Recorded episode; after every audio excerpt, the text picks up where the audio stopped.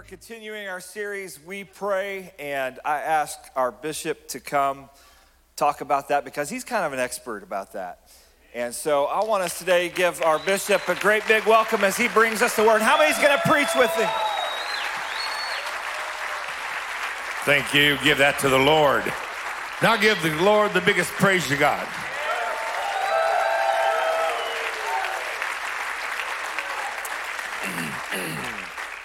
You may seat yourselves. I usually don't preach over an hour and a half.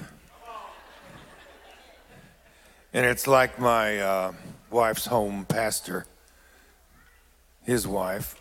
her name was Montel, and she called her husband Barney. They left church one Sunday morning, and it was kind of quiet in the car. She said, I really enjoyed your message this morning. He said, Oh, good. She said, especially the first 30 minutes. That was a nice, subtle way of saying it, wasn't it? I want to speak to you today about intercessors. Say it with me.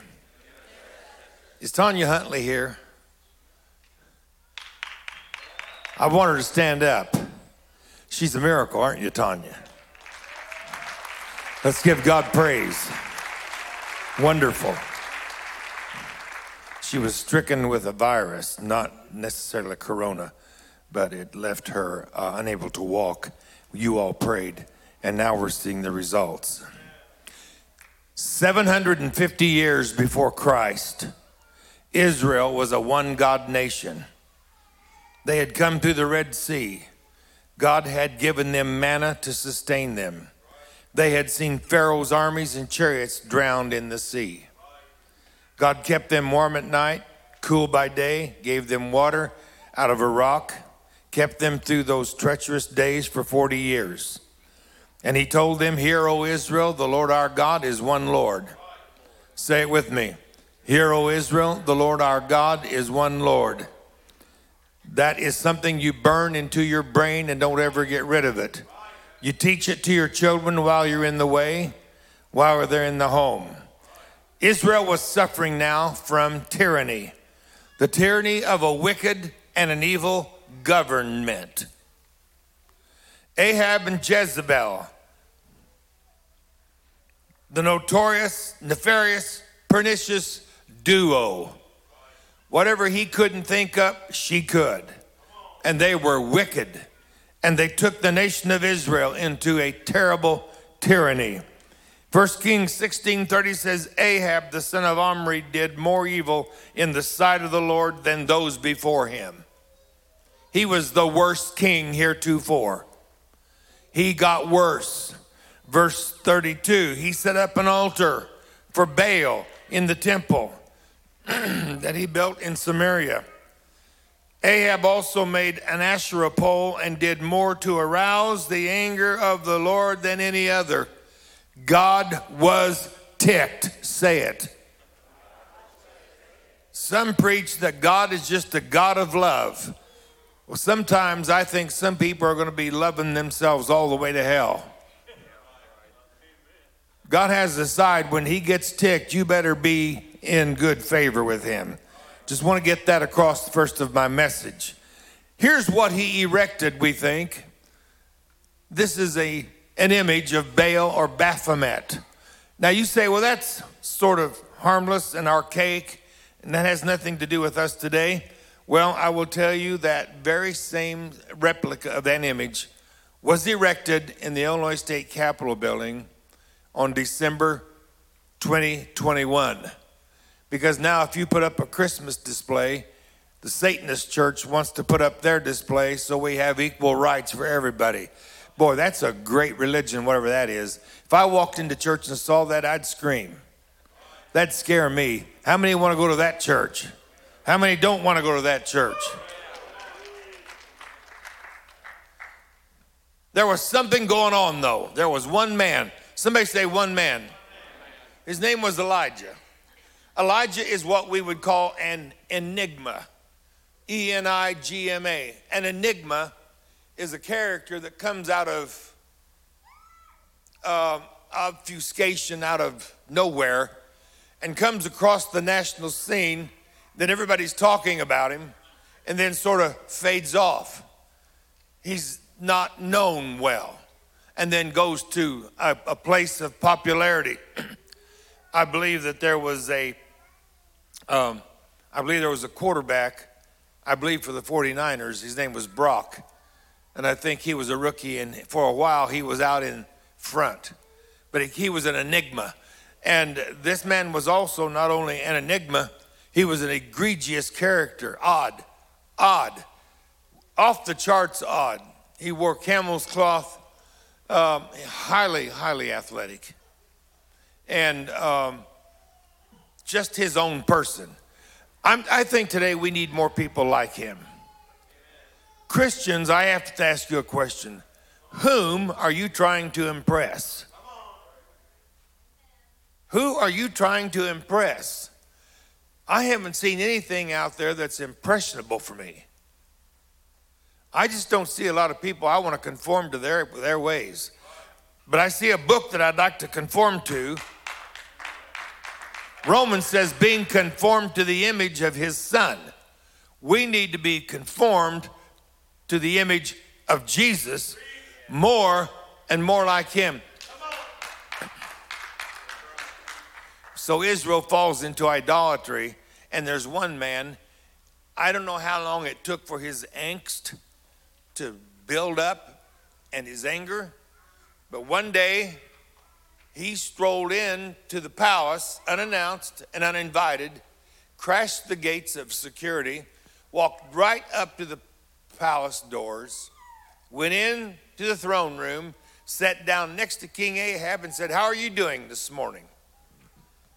And he said, Well, I'm here to tell you, I just turned the rain off.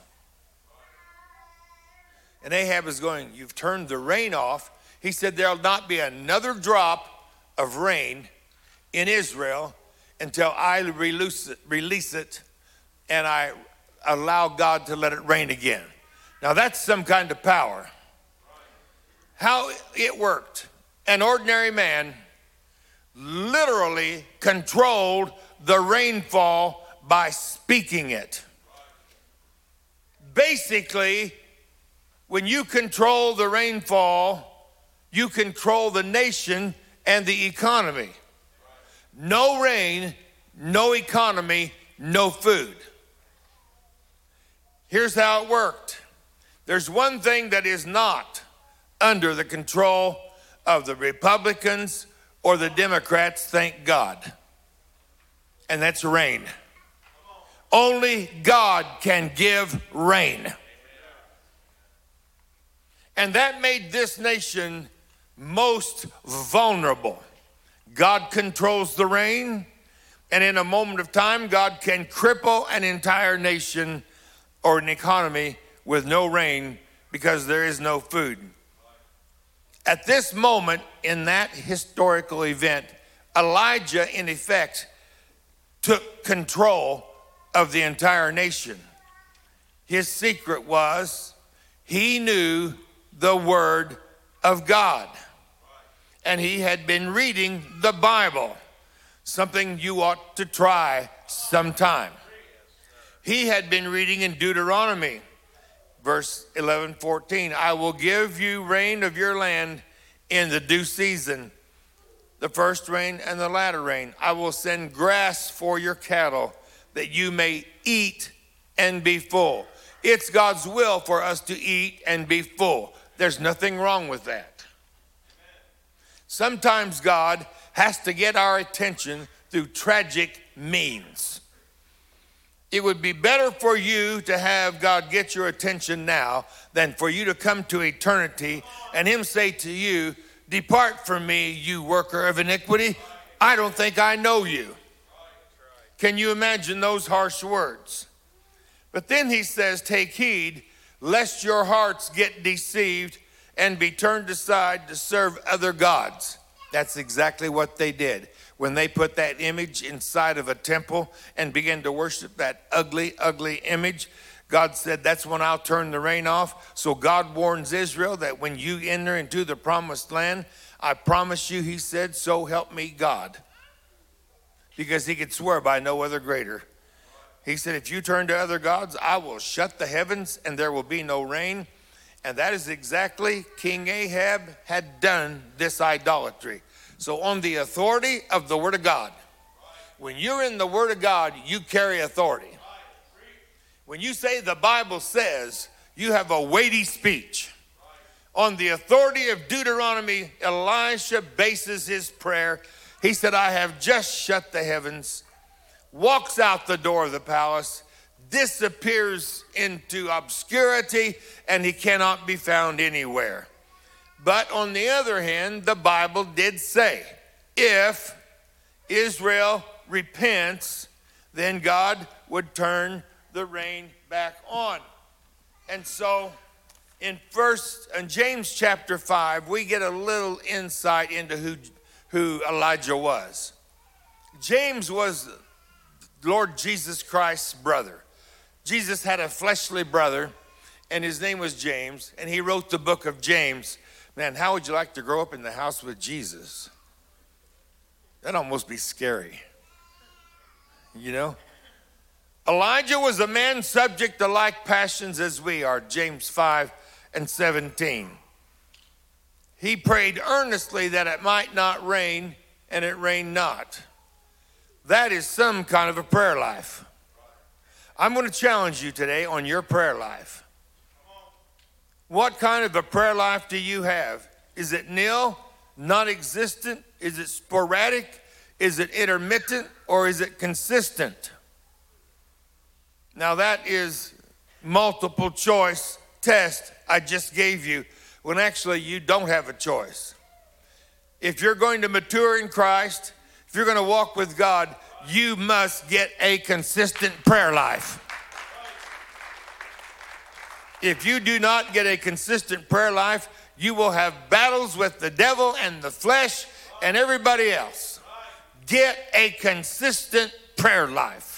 Find somewhere to pray, cordon yourself off, and make yourself pray for a few minutes.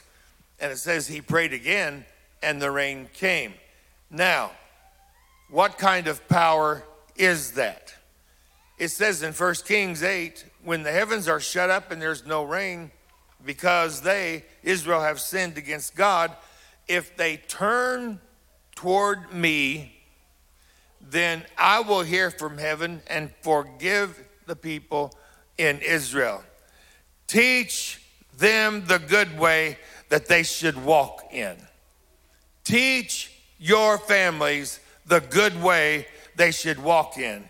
That God will send rain on your family, send rain on your house, spiritual rain, Holy Ghost rain, so your family will be blessed.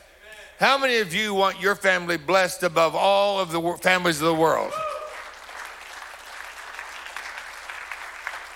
I want you to pray a prayer with me right now. Lord, bless my family abundantly. I couldn't hear that. I don't know how God could. Lord, bless my family abundantly. You got to get aggressive if you're going to get an answer. Lord, bless my family abundantly. Somebody got it. Anoint them. Keep them in the power of God's love.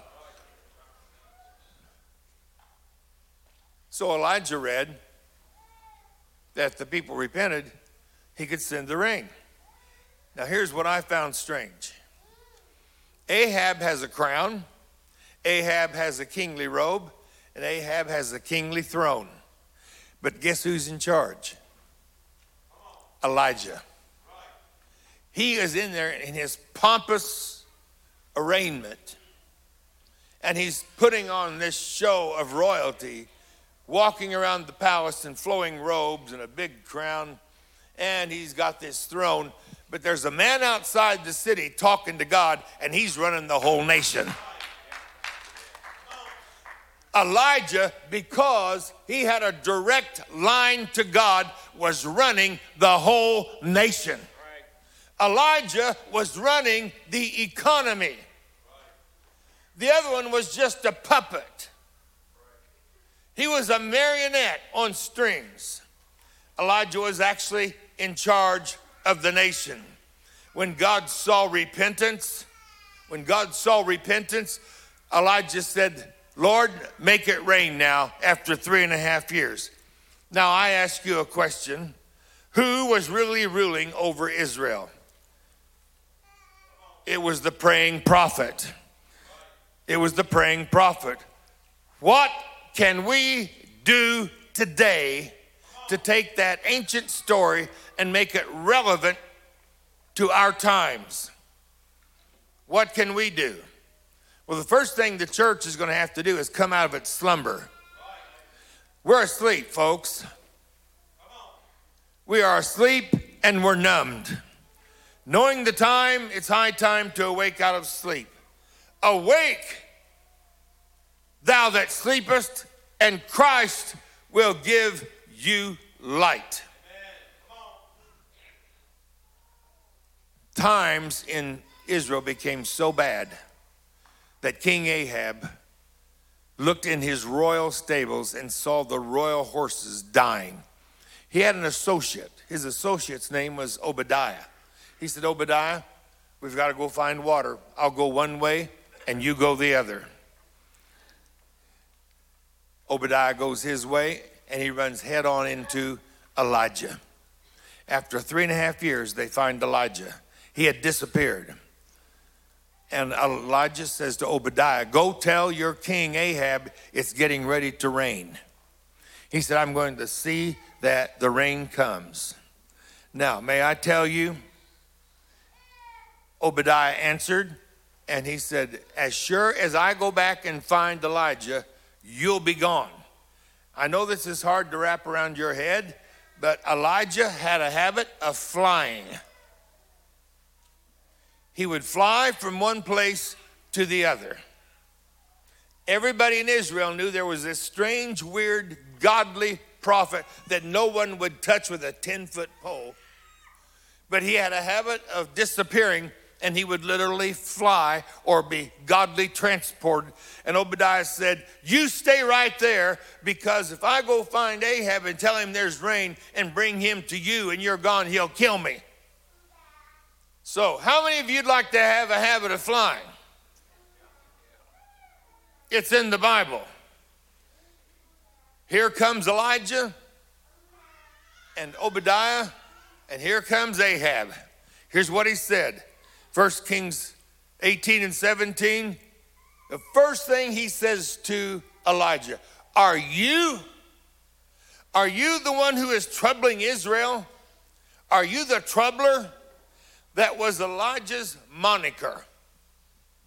In the palace, Ahab and Jezebel had a nickname for Elijah. They called him the troublemaker. That trouble making Elijah has done this to our regime. We can't sin like we want to sin. We can't, we can't do what we want to do because there's a godly man that's locked us up and we're all tied up and we just can't do revelry like we like to do revelry. Now, I'm going to bring this to you this morning. He had a moniker. He called him the troublemaker or the troubler. Those of you who know some of our history, when we first founded this church, nobody ever called us Christ Tabernacle. They called us that church. Why did they call us that church? Because we had people from every background come through this door. They would pray through to the Holy Ghost. They would walk out this door and they would tell everybody they knew. But I tell you what else we did. We became a troubler. We troubled the demons. See, the demons thought they had this region, but they didn't. Because there was a church that began to trouble the spirits. You say, well, what are you talking about, devils? If you're going to pray, you're going to fight devils, and devils are real, and demons are real. And the Bible tells us you must first bind those demons if you're going to get a spiritual authority. Now, what I'm preaching right now would scare most churches to death this morning, but I think you all look brave. So you want to go a little further. I'm a demon fighter. I'm a demon fighter. You got to go into spiritual warfare. You got to bind the strong man. So here it is the story. I ask you the question. I ask you this question. Why are God's people not in charge in America? Where's my Elijah spirit?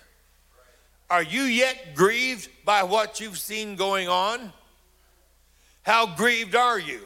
My contention is at some point, the real people of God in America are going to reach a seething point and they're going to pray strong prayers and flip this thing.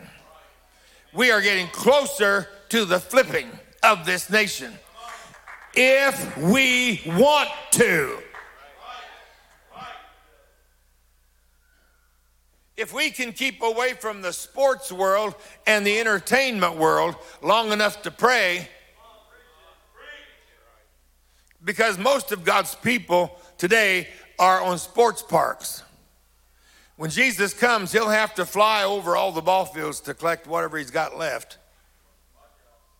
Yeah, I told you, I told someone I came to this pulpit loaded with two six shooters. so if I hit you today, just be tough and take it. if America can come away from her entertainment and her sports and actually find a place to pray, something's going to happen in America. The reason we're here today in this nation and the reason we're hearing the most ridiculous things you've ever heard is because we're not praying like we need to pray.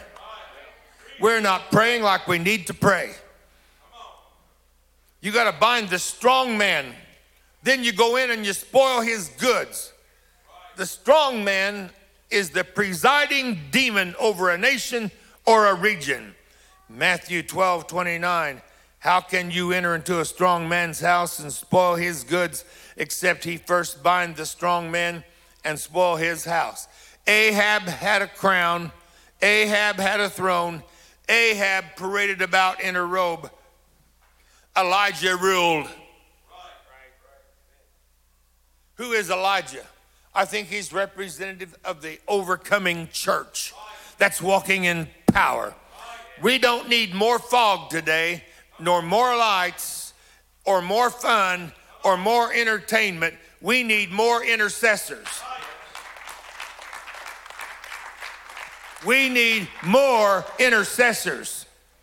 Intercessors are prayer warriors who can rule in their region. The strong men or spirits of darkness that harass the apostolic church. The power of prayer. My question is this where is your breaking point? Where is your breaking point where you will finally break down and become an intercessor? And I'm not talking sporadically. I'm not talking about when you're at the ER prayer. I'm talking about when a good normal day, the sun's shining, you still find a good place to pray. Is there a praise in this house today?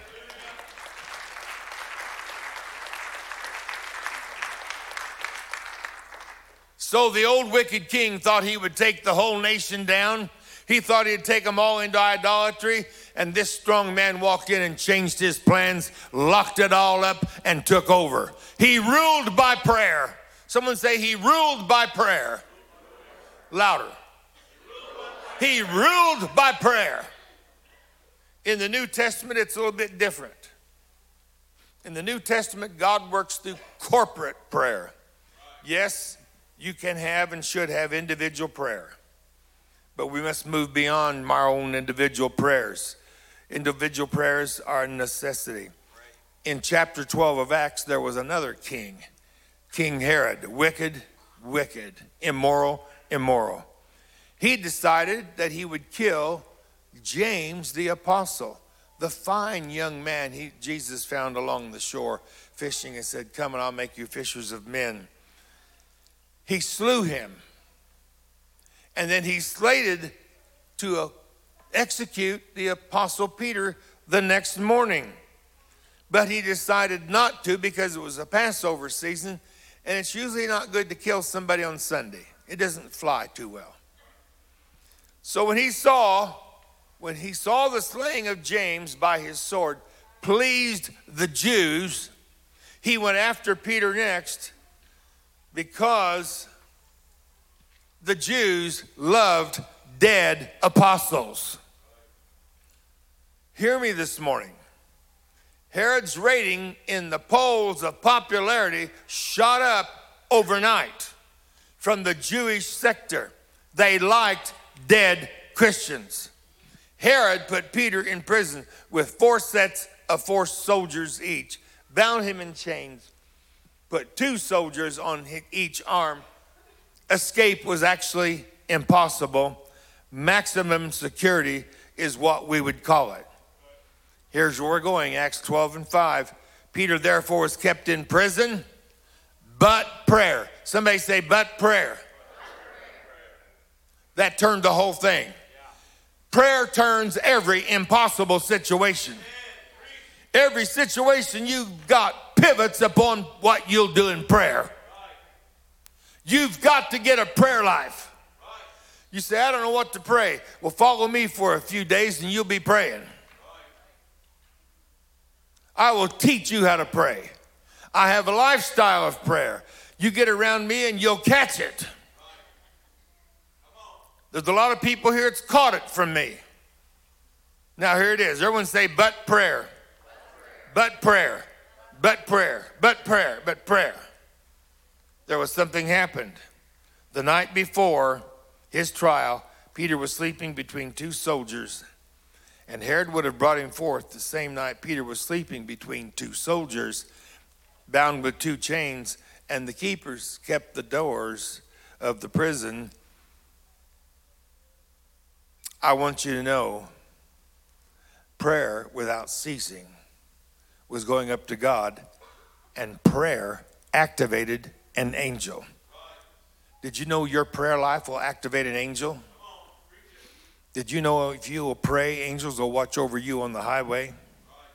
Did you know if your son's a thousand miles away and you feel a burden in your heart, you can pray and God will send an angel? Did you know God will send angels to do a fight for you? So we're over here at a lady's house called Mary.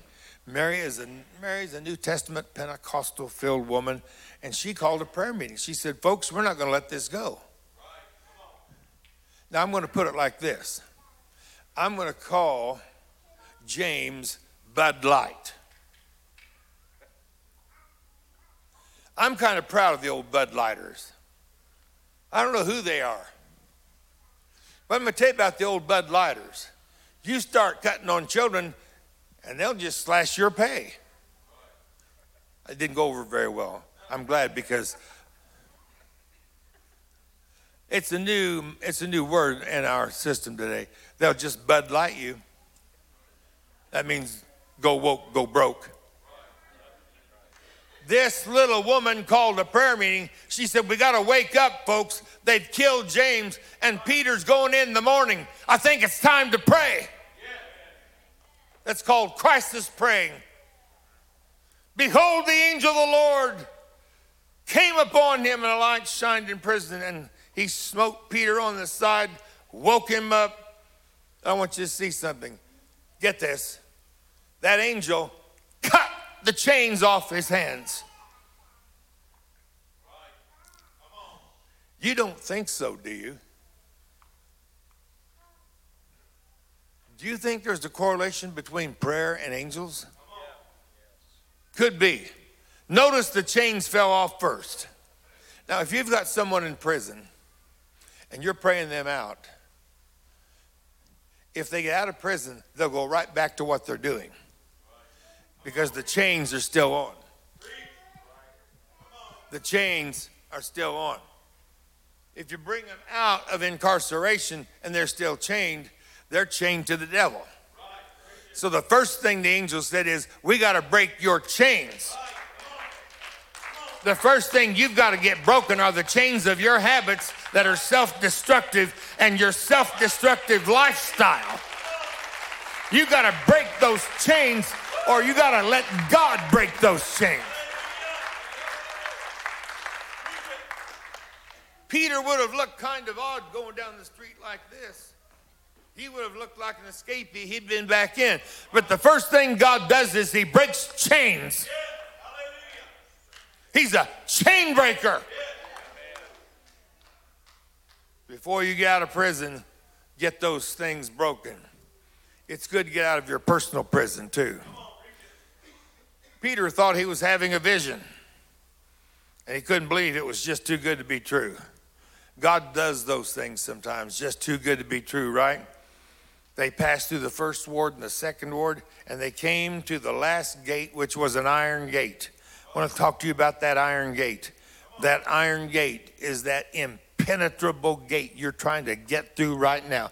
Some of you are beating on an iron gate. You're trying to get a breakthrough and that iron gate. You've broken some of these gates, but now you're at the iron gate and you're just beating on it and you're yelling and you're screaming, God help me, God help me. Well, I want you to know all it took was that angel's touch and that gate opened. God can send you angels to break open every gate, break every chain, set you free. They walked out on Straight Street. I find that interesting. When you get out of your prison of life and your chains are broken, you better walk straight. Get on straight street. Stay on straight street.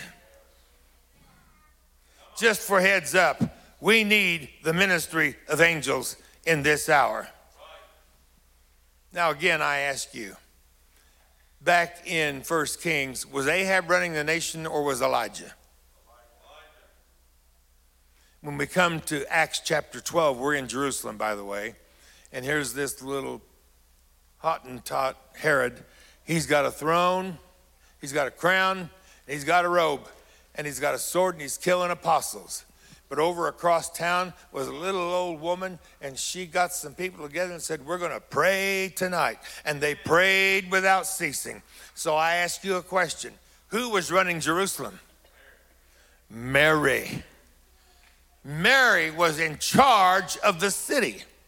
Mary was in charge of the prison. Mary was over the king. This is not just theory, this is reality. Now, who really was in charge is the question we ask. John Mark's mother, Mary. Their prayers vetoed the plans of evil. The devil has plans for your community. The devil has plans for your family. You nullify his plans with great prayer. You break his plans. You veto his plans for the region in which you live. This shall be a drug free region. This shall be a Holy Ghost filled region. This shall be a God infused region. This region shall be known for signs, wonders. The devil can't have this region.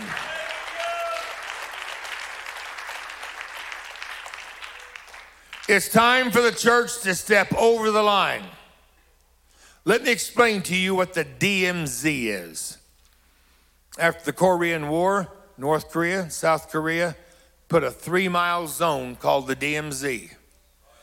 If you step over that line from South Korea, you're probably dead before you get your next foot put forward. If you step over that line from North Korea, you're probably the same.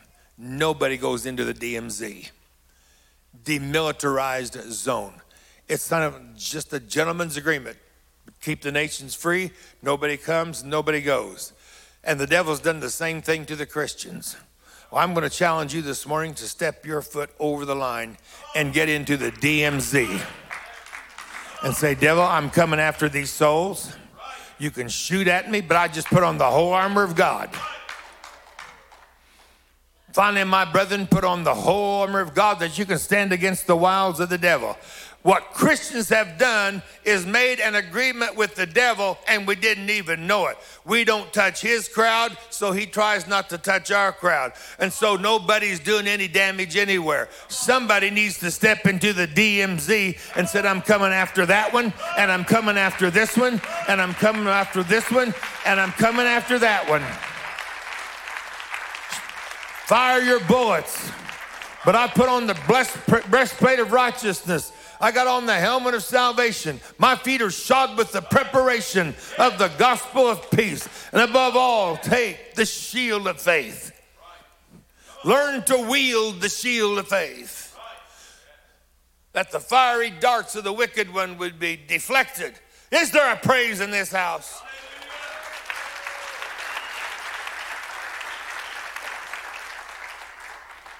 We whine, we complain, we're critical, and we're politically cynical. But we don't pray enough. We're not praying the right kind of prayers. The need of the hour is for more intercessors who take authority over the devil and say, You can't have America. You can't have our children. Sporadic prayer won't cut it individuals who will labor in prayer for the nation. That's why you will see intercessory prayer in this church. As long as we stay on our side of the line, the devil stays on his other side, and we have a peace treaty with darkness, I'm challenging you to step over and go after that one over there. The Bible says, others save with fear, pulling them out of the fire. Firefighters walk right up to the point of the fire. If they can grab a leg or grab an arm or grab a finger, and they're almost in flames themselves, but they're going like this. I want you to translate over to the kingdom of darkness. Somebody here needs to go rescue a soul. They're in the fire. Grab an arm, grab a leg, grab a jacket, grab whatever you can get a hold of and start pulling them out. Save others. Save others from the fire. Now, that's not the end of the story. That's not the end of the story. The next day, Herod stood up and gave a great speech. And upon a set day, Herod, arrayed in his royal apparel, sat on his throne, probably had on a crown. He thought he was running the region. You talk about a deceived person. And over across town was this little old Holy Ghost filled Pentecostal grandma. And she got a bunch of people together, and they'd probably been praying in tongues six hours. And she was in charge of the city. Does that challenge you today? Does that challenge you today? And the people, when they saw him, gave a great shout, and they said, It's the voice of a God. Immediately. Someone say immediately. immediately. Say immediately. immediately. The angel of the Lord smote him. He fell dead, and by the time his body hit the ground, maggots were eating his body.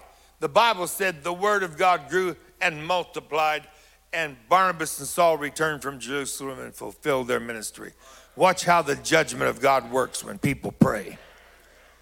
Herod gave a speech, the people swooned on him. It is the voice of a God. Immediately, this same angel that got Peter out of prison smote this wicked man. I'm not going to carry this too far, but if I were a political figure, I'd be very careful what I say. If it's against God, I would be very fearful to stand on a public platform and say anything against God's people, God's word, or God Himself. Beware.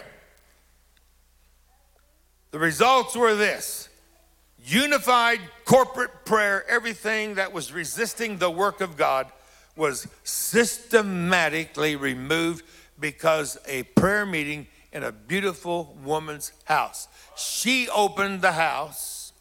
She was spiritually aware that something had to be done, and she helped make it happen. I want you to know Herod died an embarrassing, shameful, and agonizing death. The angel struck him down because of his arrogancy. It ended his political career. United prayer brought it about. Angels go and do what we cannot go and do. They do. You can't get into this maximum, um, maximum prison, but God can. God can get angels and break chains. So, in the light of all that I have preached heretofore, who was ruling Israel? Elijah. Who was ruling in Jerusalem? John Mark's mother. They both had thrones, they had crowns, and they had robes, but the praying people ruled. Now, here's where I'm going. Here's where I'm going. Our prayers are too small. Our prayers are too small. We pray mostly about people getting healed, and we should. If I'm sick, you better be praying for me. But after you've prayed for the sick, then you need to start praying some bigger prayers. And the bigger prayers are this. I want you to see this over here in the scripture in 1 Timothy 2 1 through 6. And this will be my, we're entering now into a descent. I exhort therefore that what? I wonder what first of all means. Does anybody can tell me what's the first thing you do in the morning?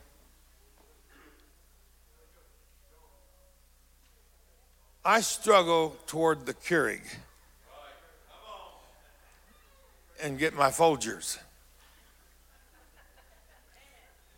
Then I get mind, I get clarity of mind strengthen my body, and then I can continue my duties. First thing.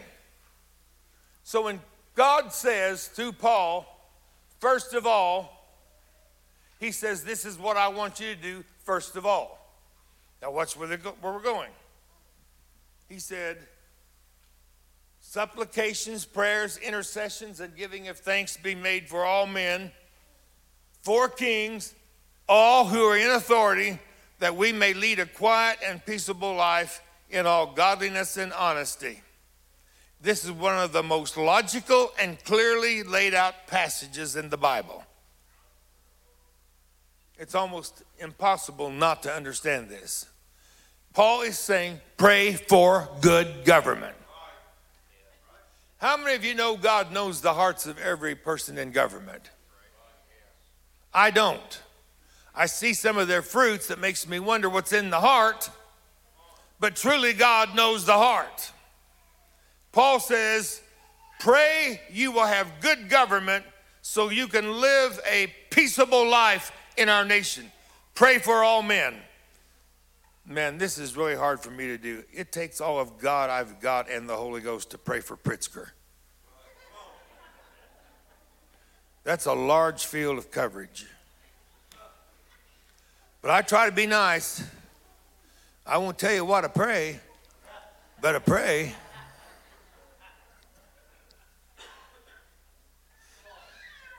He didn't tell me what to pray. He just said, pray. Yeah, even the little kid gets it.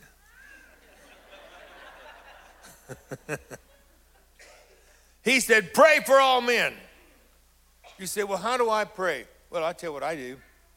When I go to pray, I start, first thing comes out of my mouth is people's names that go to church here. And I, I can see, I pray for Gary and Janet Nichols and Sean and Nathan and Krista. Uh, and then um, I pray for Phoenix Thunder. That's a name that's hard to forget. And then I pray for Adam and Kamala Stein up in Wisconsin and for Navy Mira, another name hard to forget unusual names get more prayer. So next time you have a kid, put some kind of an unusual name on there and we'll never forget it. Told my niece in St. Louis, she's got three boys. I said, I can remember two of them. third one's on his own. You wouldn't have so many kids, they'd all get prayed for. Seriously. Paul says, pray for good government. And I'm going to show you why. Are people more likely to be saved in North Korea or North America? North America. Why? There's no churches in North Korea. The devil's locked it down. There's no Bibles. But where you have churches and Bibles and you've got preaching, people are more apt to get saved. Nobody got shot at on the way to church today. Right. Nobody stood at the door saying, Don't you go in there. And don't ever forget it. The form of government you have determines what kind of liberty you have in the church. Because they can. So don't get lazy in this hour and just think the church will always be open. There'll be a time about, you know, 15 days before rapture. I'm going to run down there and get baptized and I'm going to get the Holy Ghost and I'm going to get all rapture ready. I'm going to tell you, you better stay ready. You better get ready and stay full of the Holy Ghost. Things can change when governments change the churches change. That's why Paul said, the first thing you do. Now, here's what we do. Every Sunday morning about 9:15, we have a team that comes in here and starts intercessory prayer. Has anyone ever seen that or been in it? Yeah. It's really really good. Had a good team going here this morning. What we're doing. That's the first thing we do. Paul said, Don't wait till the third thing, make it the first thing. So before we ever start church, we bind demons. Do you think the devils are hoping for success of this church service? No, you take authority over them. Where do you put it? First priority. Why do we pray like this? Because the Bible says God would have all men to be saved and come to the knowledge of the truth. Here's God's heart want them to come in and be saved.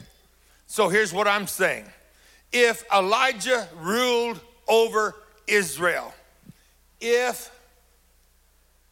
Mary ruled over Jerusalem, what about you and me trying to do something here? Maybe we are not as intense as we should be. I'm going to throw it to you. I've got a feeling that if the adults in this church came to one or two Monday night prayers a year, things would change. I understand life. I understand your schedule. I get it. I totally get it. But there just comes a time when you say prayer is more important to me than anything else in the world. And get off of that attitude. My prayers don't make a difference. I'm telling you, your first three words make a difference. Give God a praise.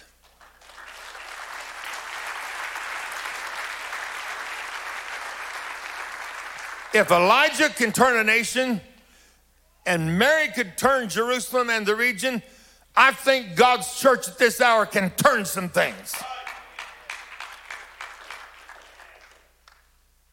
Now, when you're on the plane and the pilot says, please return to your seats and buckle your belts, what do you think?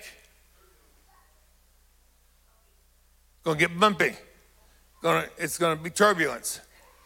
So here's what I'm telling you buckle your seatbelts. The next two years in America will be bumpy. There's going to be some bumpy bumps, some turbulence. I am not afraid. I am walking with God. You are walking with God. We will be in charge.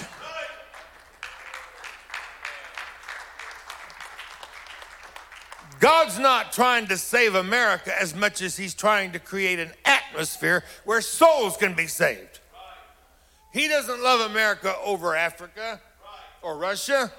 He just wants us to have an atmosphere maintaining where souls can be saved. He said that all men should be saved and come to the knowledge of the truth.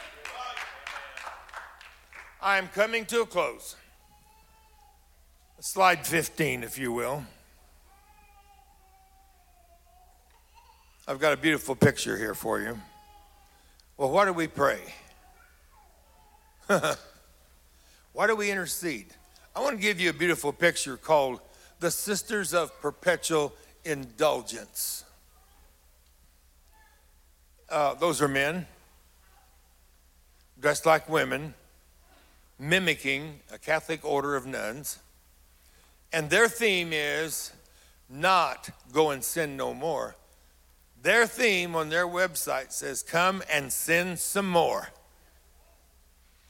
And the brilliant, brilliant leadership of the LA Dodgers, MLB, thought it would be brilliant to feature them on the 16th of June. There's not enough money you could pay me to go to that game. I'd be scared to death. Lightning could fall out of heaven and strike. I fear God. I'm not going to go around that. I want you to hear me. Somewhere in America, something's going to happen and it's going to trigger the apostolic church, and the apostolic church is going to come up in arms and start praying prayers. We don't win this by bullets. The weapons of our warfare are not carnal, but they're mighty through God to the pulling down of strongholds.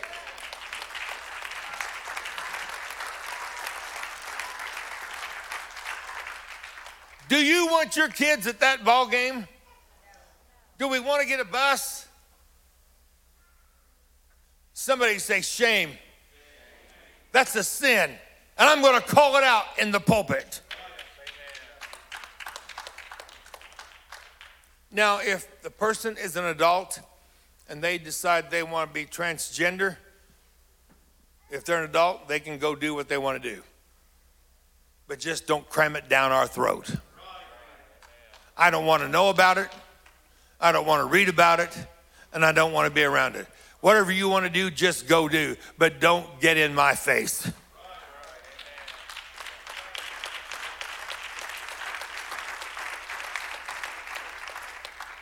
If two adults want to move in together and commit adultery against the Bible, just get ready to pay the price for it. It's called sin, and God will judge it. Can't do anything about it, but I'll just preach the word. It's wrong and it's a sin. But there are people who defy the preacher and they'll defy the word of God because they're going to do what they want to do. Risky business. Now I'm asking you, how are we going to save our kids? How are we going to save our kids? What is your plan to save your family? We are going to fight in prayer and boycott Target.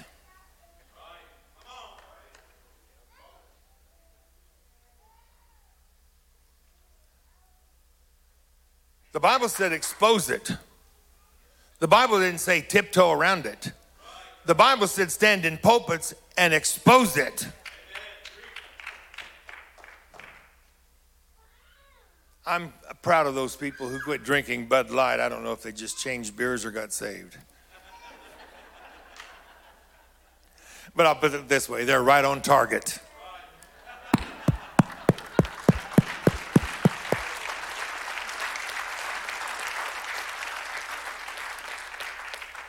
That picture you just saw is not something new. Someone say, not new.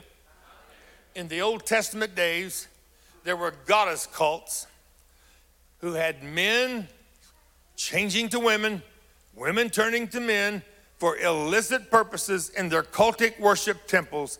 They had gender blur, gender confusion, gender dysphoria is nothing new. Hold on, look at Deuteronomy 22 5. That's what this is really talking about. They had men in these temples changing their attire to women, and women were dressing like men. And God said, The woman shall not wear that, that which pertains to a man, nor a man put on a woman's garment.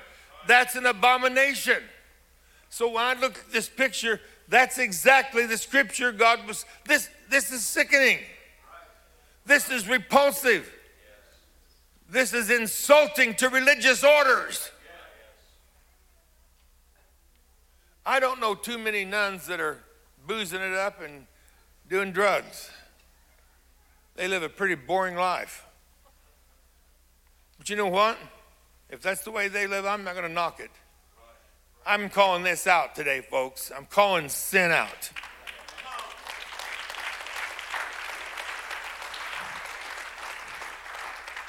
And we can prepare the cabin for landing. You may have to, in your future, shrink your circle of friendship. I'm going to give you a word from God He gave me this week. We are entering into a prophetic hour. None of us have ever been here. And as old as I am, I have never seen anything like I'm seeing. But you are going to have to go to extreme measures to save your children. You will have to go to extreme measures to save your children, and it's going to start with your personal lifestyle. It's going to start with the way you live, and the way you behave, and the way you dress yourself, and everything else. You must be proactive in saving your children. Your friends, listen, the friends you keep are influencing your kids. Oh, they just drop a little F bomb once in a while. It's not too bad. A little GD stuff and a little, they got a little cursing going on. They're influencing your friends. The friends you keep that you're cool with, they are influencing your kids away from the kingdom of God or toward the kingdom of God. And if they're tearing your kids down, extinguish that friendship. My God, help us. That's radical. You got to get radical. Nobody's going to save your home but you. I can't save your home. I can preach a stirring message, but I cannot come run your house. You have to make a plan to save your children because it's getting darker and darker and darker, and I'm not depressed. In fact, I'm looking up for great things from God. I'm looking for the greatest things.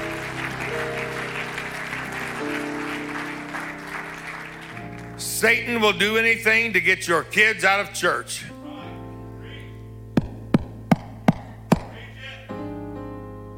Satan will get your kids out of church. Any, and it may look benign. Oh, it's just a ball game. And then it's just another ball game. They only missed this lesson, then they missed that lesson, then we missed that Sunday, the next Sunday. And here's where Christians lost it. Here's where Christians lost it. When the sports associations years ago began booking children's ball games on Sundays, we didn't stand up. We gave in. There was no pushback, so they thought it was all right. We should have pushed back. When are we going to push back like Elijah and say, I'm in charge? When are we going to be like Mary and say, I'm going to run this city? Get a prayer life, save your children, because Satan is on the way to do anything he possibly can. Ephesians 5:11 have nothing to do with the fruitless deeds of darkness. Expose them. Expose them.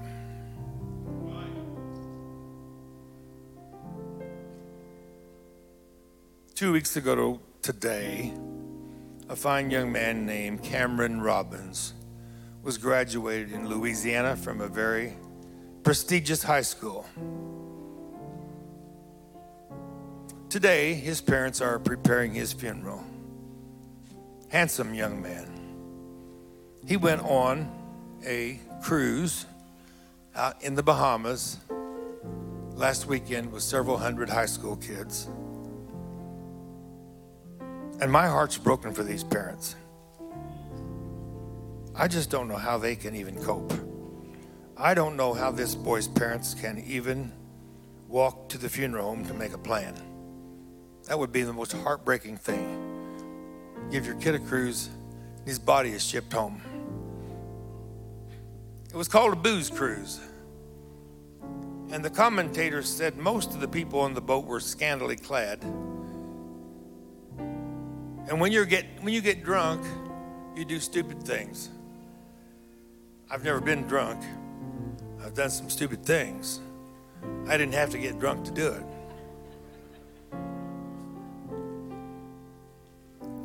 But at three in the morning, they were out in the deep, and, the, and the, the, the report says it was a shark infested ocean area. And And they got to drinking, and somebody must have, I don't know. I want, I'm praying this boy went to heaven. He may not have been drinking, but you know how kids will do?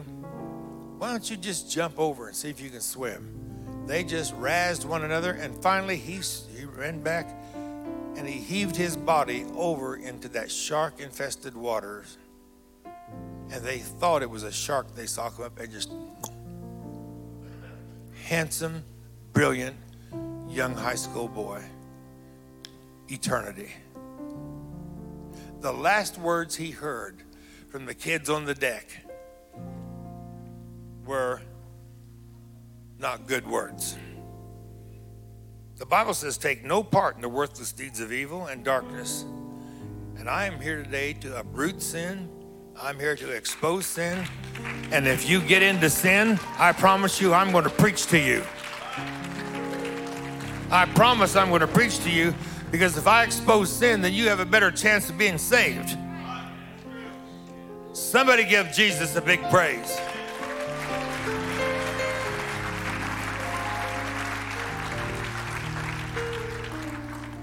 If your friends are not in the prophetic flow, we're moving right now into a zone of prophetic activity, which will lead to the rapture.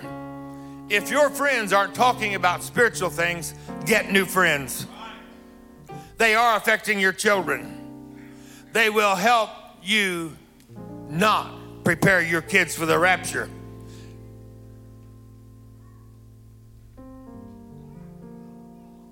I walked all over Washington, D.C. this week.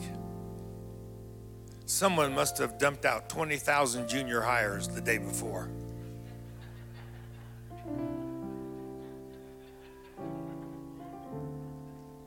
They were coming in droves. My thought was do these kids know Jesus? Do these kids know God is coming? In fact, one of the young boys with us, as we were driving through the city, there was a church and it had a rainbow flag on it. And he said, Is that a church? And they do that? He said, How does that work? I said, They don't preach the Bible. I'm preaching the Bible today.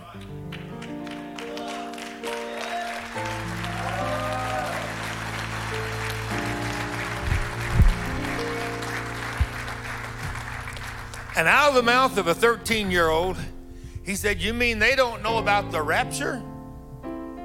You mean they don't know about the great tribulation? I said, No, they don't know. They're walking into it. I'm not telling you to go home today and sit in a chair and wait for the rapture. I'm telling you, engage in life and be ready. I'm telling you, you got to talk about it. You got to talk about it. You got to preach about it. And you got to think about it. But you can't let it drive you crazy. God doesn't want you a mental mess over the present evil. He doesn't want you depressed over what's going on. He's in charge. I'm telling you, God's in charge. It doesn't look like it right now, but I've been reading a lot of scriptures, and I'm telling you, God's going to raise up and roar. When the lion of the tribe of Judah starts to roar, you hold on. We're going forward in Jesus' name. I close. Be careful of your hearts will be charged and weighed down with carousing, drunkenness, anxieties of life, and that day will trap you unawares. I discovered that one of the clothing designers for Target is a Satanist. He lives in London. And on the clothes that he designs for Target, they have satanic symbols woven in them. I also discovered that Target supports financially organizations that work with schools to promote transgenderism but keep it hidden from their parents. Not another dollar from me. Not another dollar from me. If I can't get it at Dollar General, I might not need it.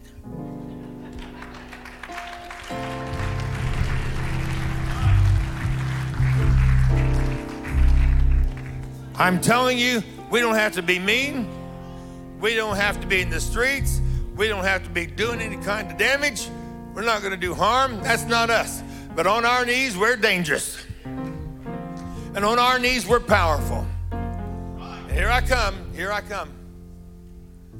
When, when Daniel Bland first started coming here, I discovered something in Daniel. And I discovered he had a uh, gift of intercessory prayer. Like many of you that I've helped train, and like Bill Martin and uh, Nathan Nichols, from the time he was about 12, could pull fire out of heaven almost in his prayers. And a lot of you have that gift.